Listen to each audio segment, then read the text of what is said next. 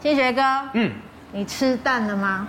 啊，吃蛋了吗？今天我吃了，哦、所以你买得到哎？我我买得到啊，真的哦。但是很多人听说买不到的。不瞒他说，我蛋很多哎。感觉 我家这句话好像怪怪的。对，我没有在炫富，但是有蛋就是厉害，我跟你说。不过我们今天 我们今天要来讲蛋蛋的忧伤。对对对对，我没有感觉到好像很恐很恐慌的感觉。但听说台中的朋友，因为我婆婆说有一阵子她是对有看到蛋是空的，然后她有怕怕买不到这样子。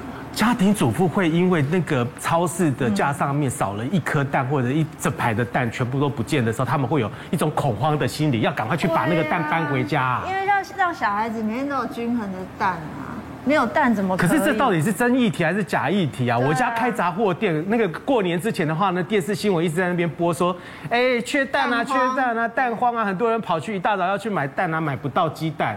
就我家的杂货店里面，两笼的蛋都还在那边，也没有客人来抢啊。对呀，所以其实到底是为什么？因为蛋这件事，我们今天呢来宾非常的丰富，因为大家都买得到。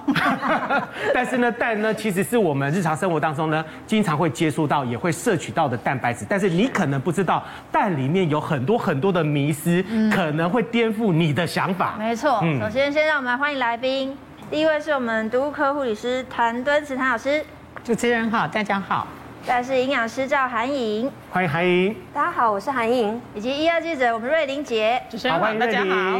还有我们媒体人吕佩勋，主持人好，各位观众大家好。好，欢迎佩勋。我们刚刚特别讲到哈，有关缺蛋的危机哈，来赶快给观众朋友们看一下哈。那么缺蛋的危机之下的话呢，农委会现在呢预计哈要从美国、澳洲以及日本呢进口那个鸡蛋呢来应急哈。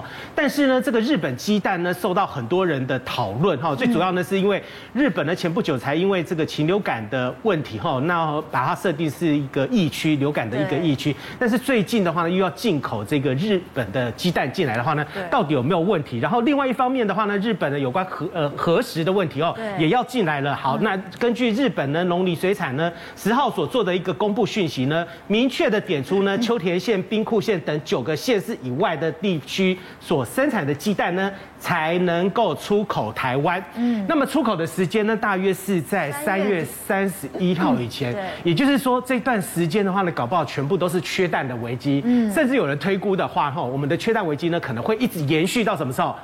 哎，那个才刚过完元宵节嘛，哈，他们说会延续到清明节，哇，到清明节的话，已经到四月份了啊，对不对？嗯，那这一段时间的话呢，该怎么办？然后没有人知道说，哎，我们的现在的缺蛋危机到底有多危急？而且现在听说有一点荒谬，是捐血就能拿到蛋。更荒谬的是，有人想吃蛋，我就去火锅店，对，对我就点火锅，因为一锅一颗蛋，救救我们的人民。然后呢，他就点六颗，耶，我明天就有六颗蛋可以吃了，因为它有六锅一颗，一锅一颗蛋，我觉得真的很荒谬哎。可是其他的地方，哎，其他的地方拿得到蛋，火锅店也可以拿得到蛋啊。结果我到超市里面是买不到蛋的。对啊，这就离奇哎。对，有时候我想想，这是不是一个饥饿行销的方式？对玲姐，你有买不到蛋吗？我其实没有哎，可是你知道，我们家其实从从阳台可以看到全联的大门口。嗯。可是你知道，有时候我九点起来浇花的时候，我说，哎，奇怪，为什么九点我们全联差不多十九点半十点开门嘛？哎，那个是绕三圈呢，都是阿上在那边绕三圈。那有时候我真的很好奇，我就跑下去看，隔天跑下去。然后问那个阿桑说，因为很容易看到那个阿桑，那个阿桑染了一头红头发嘛，那我就问那个，我说大姐，啊，你昨天有来买啊？你买几盒？他说买两盒。那我说你今天要买几盒？我还是要买两盒，因为有上限嘛。那我说你四盒你吃得完吗？没要给拿给给甜的，你知道吗？那我觉得说，哇，其实我们也不缺蛋。那我到下午去再到全年的时候，我也有发现到说蛋架上有鸡蛋。好，有什么蛋呢？贵一点的鸡蛋一定在架上，然后比较便宜一点的鸡蛋，廉价蛋，比如五五十七块钱的、六十八块钱的，其实都没有。但是如果一百二、一百超过一百块以上的蛋架上依然有蛋，所以我没有买不到蛋这件事情啊。对啊，这可能会有稍微比较偏。价钱偏高，对，价钱平价的蛋应该是被扫光，对，被扫。但是高价的蛋，高价的蛋，比如说有颜色的蛋啊，和红壳蛋啊，有没有？那个一定都是在架上，都没有人拿，很奇怪。那我就说我就买那个蛋啊，也没差。对啊，所以其实是有蛋的啊。对，大家不知道在恐慌什么。佩勋，你有听过多荒谬的事？不好意思哦，刚刚瑞玲姐讲的就是我本人，我就是那个阿桑，然后每天去全联抢蛋的那一位。我们都买。你住台北吗？我没有，因为我其实，在台南过年，因为我婆家在台南，但台南是没有缺蛋，整个氛围是非常轻松。我们家餐餐都有蛋，所以其实我是非常放松的。可是你知道过年会干嘛？会滑脸书，对不对？脸书滑滑，发现我台北的朋友都买不到蛋，大家好恐慌哦。然后回到台中的时候，发现，哎呀。本本来我妈妈都只吃有鸡蛋的，结果她这次竟然买了一般的洗选蛋那种白蛋，我就说，你买不到蛋吗？她说对，真的买不到。我一我一听完，我就立刻抓了外套冲到全联，我跑了三间，不好意思，我才找到了这些蛋。所以我在过年其实也算是囤蛋，你知道吗？我一口气囤了三十颗，跑了三间店才买到哦。长相这么可爱啊，而而且真的是比较高级的蛋。为什么你的蛋感觉起来都好像是进口的高级蛋？它真的是高级蛋，所以真的像。瑞玲姐讲的，真的价格比较高，你才买得到。嗯、我有个云岭的朋友，他就说他那边的夜市有一间芭乐摊很厉害。他做了什么事？他为了抢生意，在过年的时候啊，卖拔蜡，你只要买一百元的拔蜡，就送你十颗蛋。哇！结果大排长龙，你知道吗？天还没有暗，就是整个人潮满满满。以前都讲说来哦来哦来买拔蜡，结果他现在就说来哦来哦，赶快来选蛋。然后我姑丈更厉害哦，我姑丈在今年的时候，我就说，哎，今年过年伴手礼最好的就是鸡蛋了。所以我就打电话问他说：“姑丈，你需要几颗蛋？我有，我有，你我帮你带过去。”结果他就说：“哼，我告诉你，我不用。我这个局我已经布局很久了。”我说：“哈，什么意思？”他说：“从去年疫情爆发开始啊，他就每天只做一件事情。”他就是每天六点起床，梳妆打扮，打扮的啪里啪里走进菜市场。那我姑丈一表人才很高，你知道，像秦汉一样。那菜市场的阿姨啊，卖菜的、卖肉的、卖蛋都好喜欢他。今年买蛋的时候，他就一通电话，蛋就直接送到送到家。我觉得太厉害了，高深高深。平常去逛菜市场还是要打扮一下。对对对对对，布局很久了。一下。对，需要穿晚礼服了。是呢，我们家都没有人囤。蛋啊，那我周边的朋友都没有人囤蛋，因为蛋其实是有保存期限的。对，尤其呢，我们大概现在买的都是洗选蛋，在超市，它其实只有十几天的，大概两周左右的这个这个保存期限，所以呢，这个。大家哦也不要囤蛋啊，哈，而且呢，其实大家都讲说，哎，我没有吃蛋，我缺乏蛋白质哈。其实有一个统计是农委会之前的一个统计，他说我们台湾人一年吃掉米的这个公斤数大概是四十几公斤，嗯，但是我们吃肉吃了八十几公斤哈。那我自己现在在就是早餐会吃一个蛋哈，但是呢，其实在蛋。如果说我觉得如果说再继续缺下去的话，哈，我可能早餐我就不要吃蛋，我可能可以改成一碗的毛豆。为什么呢？因为毛豆也是蛋白质哈，我们蛋白质来自豆鱼蛋肉。那你也可以改成四格的那个豆腐，这样它也算是跟蛋一样的蛋白质。或者呢，吃四十公克的鱼，或者是一只。鸡肉的那个小棒棒腿，它就等于跟蛋的这个蛋白质是一样的，是吗？所以，所以说其实呃，大家都觉得缺的很多，但是基本上我们现在都在买的上面是没有太大的困难。但是真的不要囤蛋，因为蛋它是有保存期限的，对，对对对，所以呢不要这个囤蛋。所以你囤蛋吗？我完全不抢鸡蛋啊！的确，我去超市是没有看到蛋，但是我去传统市场都还有。那我其实告诉大家，我有在吃鸭蛋的习惯。哇，鸭蛋比较大颗，有饱足感，而且那拿来卤真的是很好吃，而且大量的维生素 A 啊、铁质，所以我部分是换成鸭蛋，所以我没有缺蛋的问题。对 啊，你所以你家的话是用鸭蛋来取代鸡蛋？嗯，有部分有鸡蛋就鸡蛋，但有鸭蛋，我认为比较有饱足感啊，而且它有维生素 A，有铁质，好好吃哦。嗯，鸭蛋也比较稍微贵一点点啊。大家眼里不要只有鸡，我们也看看鸭嘛。这倒也是真的。可是你说像我们卖场这样一盒蛋，嗯，那要怎么样去选？比如说每一盒或是不同颜色或是什么，到底该怎么挑才会挑到好蛋？佩勋，你有研究吗？像丽婷，你都是到卖场去买盒装蛋，对不对？对，像我都是坚持买散蛋，哦，因为我一定要摸得到我才敢买。因为妈妈有教说，你买蛋啊，你要买壳越粗的才是越新鲜的。越粗，因为如果壳光滑的话，代表它放过一阵子了，它的气孔会消失，所以它比较光滑，代表比较不新鲜。哦，而且我朋友还有教我，他说选蛋你要选比较小颗的，或是比较椭圆形的、比较长的，才代表比较新鲜，因为那。是新的鸡妈妈生的蛋，如果是老母鸡，它生过很多次了，它的产道比较松，那它出来的蛋就会比较圆、比较大。但是真的还假的？嗯，这是妈妈教生过小孩的妈妈，生小孩错了吗？我想这是一个错误。所以你这样子，你这样子是分得出来的，是不是？就是我去挑的话，我就会像摸牌一样。来来来，那我让你摸这一排，你怎么摸？如果是我的话，如果是我的话，一般这看起来都一样啊。散弹的话，它就是摆在那边嘛。对。然后我就会伸出我的神之手，然后开始这样闭上眼睛感受，像摸牌一样。像这个有一点粗还 OK。如果说像这种一颗一颗摸，一颗一颗摸，像挑钻石一样，真的一颗一颗摸，要摸过我才敢。那那那你你摸看看，你这样子摸看看，好，你帮我挑出最新鲜的蛋。我觉得最新鲜的。这一颗，这一颗它是比较，它它为什么身受很青睐？我摸一下，光比较粗一点点。如果、哦、所以选蛋反而要选老太太，不能选年轻人。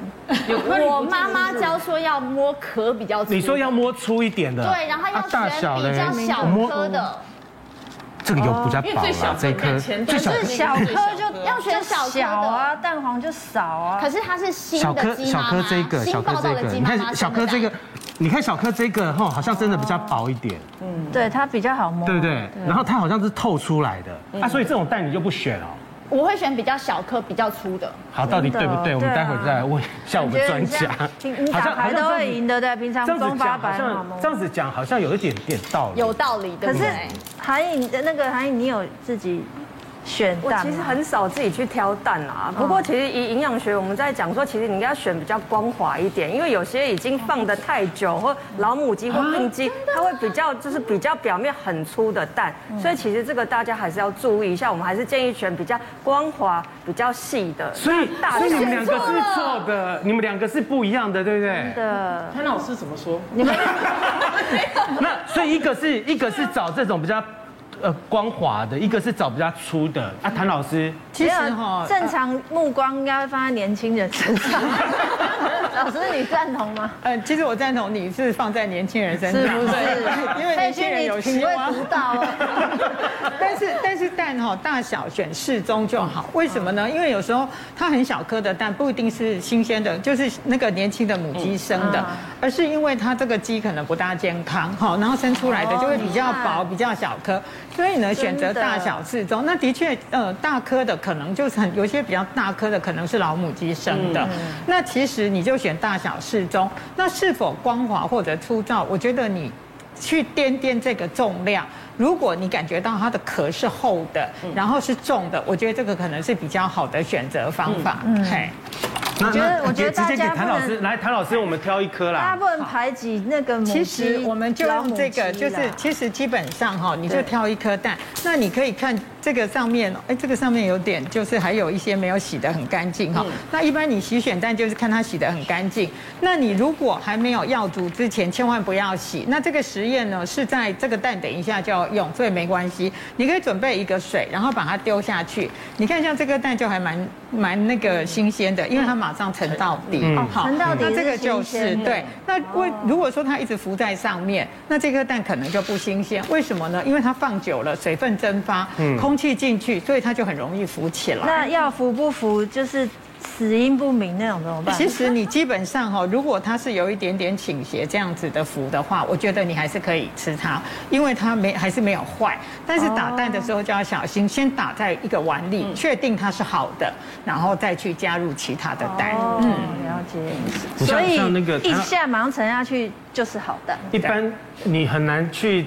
那个市场里面拿，对啊，拿一个水在那边跟他试，其实可以带水壶宽口的那一种，因为基本上盒装是安全的啦。盒装的话，我觉得是安全。因为像我表妹，她本身在彰化二林就是养鸡户，好吗？她家一堆就是一个鸡场，所以有一次我去捡鸡蛋的时候，因为我们不可能拿一个水，我就问她说要怎么样才可以看到这个蛋是新鲜的？她就说你拿光照，她就把手机的光打开来给我看，她说你看气势如果比较。小的话，它里面的的蛋黄蛋白就比较饱满。但是如果气势大的话，那它它的它就开始，你知道吗？蛋就开始不新鲜。嗯、其实这个道理是跟谭老师的道理是一模模一样样。这、嗯、买蛋搞得跟相亲一样。哎，你知道你知道我们之前有去那个养鸡场去采访过，然后他们那个养鸡场呢，其实是呃养了那种五彩蛋。嗯，对，那个七彩蛋啊七彩蛋哈，佩勋也有去过。那间那间那个农场真的很特别，老板养了各式各样品种的鸡，那每一种鸡的品种不同，它下的蛋颜色就不同，所以会有偏红的、偏蓝的、偏绿的，还有一些黑色的，而且大小形状都不同，那把它拼在一起就变成七彩蛋。那因为它都是土鸡放养的，所以他就说，呃，如果说你要挑好的蛋的话，还有另外一个方法，就是你把蛋打开来。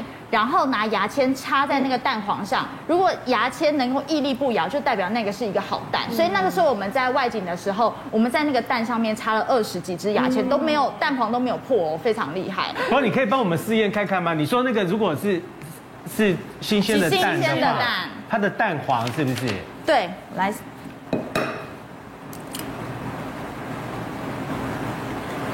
哎，这个蛋还算不错，嗯，还算饱满，还算不错，因为它蛋白这个部分凝固有没有？它果冻状的比较多，因为有些打出来是水水的，其实就已经有点不太新鲜了。对，就是那个蛋黄跟蛋白是分离的状态。对对对，好，我先插一根。还不太行，不行哦，不要赶快吃了，不行哦。这个是比较不新鲜的。我来看桌上那个红色的，看红色的好。因为你意思是它如果屹立不摇就是好蛋。对，它如果是直挺挺的，它蛋黄像这个它没有办法撑住，可能就是比较差一点。我把它打旁边。嗯。你打蛋技术还不错，发现到。哇，它的蛋黄比较黄哦。对，这一颗就觉得它好像会成功，好像有机会哦。有没有？哎，真的有比较好。哎，真的有差哎。海颖这样子的测试到底准不准啊？但是跟这跟那个蛋黄的。里面的结构是不是有一些关系？跟它的结构会有一点关系啊，但是我们其实告诉大家，不要是坏掉的蛋，基本上你的营养其实都是可以吃。如果现在又是蛋荒，我们就不要挑那么多。但是千万第一点是不要是坏掉的蛋。那怎样看是坏掉？确定有一些臭味啊，打出来这个味道，哎，那是很恶臭的。所以其实我们建议大家，如果你平常要避免坏蛋，你一定要准备两个碗。就是说，你不要直接把蛋直接打到你的锅里，就是直接煮了，哇，你整锅就是坏掉了。所以会建议说，你另外拿一个碗先打，先打出来，确定闻下的味道，哎，是正常的，没有什么臭味，你再开始去做你的料理，这样是比较安全的。你知道那个五星级的饭店哈，你看他们早上的时候呢，在现场煎那个蛋的时候呢，他们通常的处理方式就是像你们讲的这样子，先打碗，他一定要打到碗里面，然后呢再把它呢。倒在锅子里面，对，再下去煎。对。可是呢，早餐店一般的早餐店不是哦。哦，阿姨那个动作很快哦，哎，汉堡加蛋，对，就下去了。而且阿姨都可以单手弄。哦，对，单手，对，超厉害。对。而且你看，你有发现到，其实有时候早餐店哈，不管人多人少，有时候都一大笼，对不对哈？那人多的时候，哎，可能那个吃到坏蛋的几率也不见得说没有哦。可是你知道，我们很害怕在外面吃这样的早餐店，是因为它有加葱，它有加九层塔。好，然后然后什么味道都把蛋饼再加进去，然后什么味道都把原本的蛋味都盖住了。所以说我建议大家到外面吃早餐店的时候，尽量吃全熟蛋，不要说说哎，我今天要双双呃双呃双蛋，然后呢半熟都不要，因为外面早餐店的危机会比较大一点。即使你吃到坏掉的蛋。那即使它已经熟了，那你至少在呃呃细菌引起的疾病真的会少很多。我要这样讲，因为大家都图方便嘛。那有时候早餐店也图快，那那半都半那个蛋几乎都不太熟。对，谭老师其实其实最危险的地方应该是它的蛋壳，对不对？对。那个蛋壳里面其实有很多的细菌。细菌。那早餐店的话呢，他们其实拿起来的时候呢，就直接这样子打下去，他的手也没有清洗清洗过，然后呢，鸡蛋上面呢也全部都是细菌，这样其实很容易感染。是，其实哈、要跟大家讲啦，只要你摸到蛋，就一定要去洗手。对，因为这种案例实在太多了哈，像那个很多的妈妈小孩子在哭，然后也许前面打个蛋，然后呢就随便抹两下去抱小孩，小孩就沙门氏菌感染。嗯，那我要讲一个那个现在之前很多人种花的时候会放很多的那个蛋壳在上面，对，对不对？对。那我有一个亲戚，他的小 baby 呢，就是在就是在他们家玩的时候，然后爬一爬就去摸那个蛋壳，嗯、结果后来呢。就赶上染上那个沙门氏菌，结果呢拉到这个肠子都破掉了。啊，对，所以这个哈记得摸到蛋一定要确实的洗手啦。好，然后其实我个人不管是洗选非洗选蛋，我一定都会用水洗过之后，这样子呢才会安全。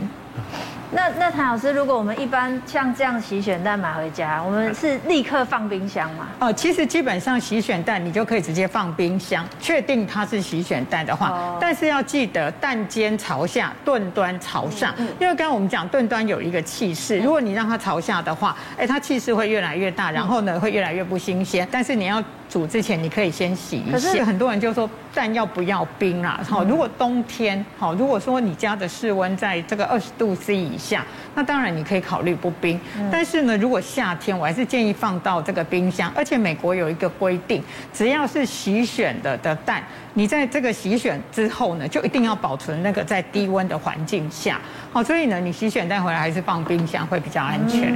那大概可以，它如果放冰箱可以放多久？它有期限啊，其实按照它的期限。那如果一般的那种散呃散蛋的话呢？散蛋如果没有洗的话，它其实可以放到一个月左右。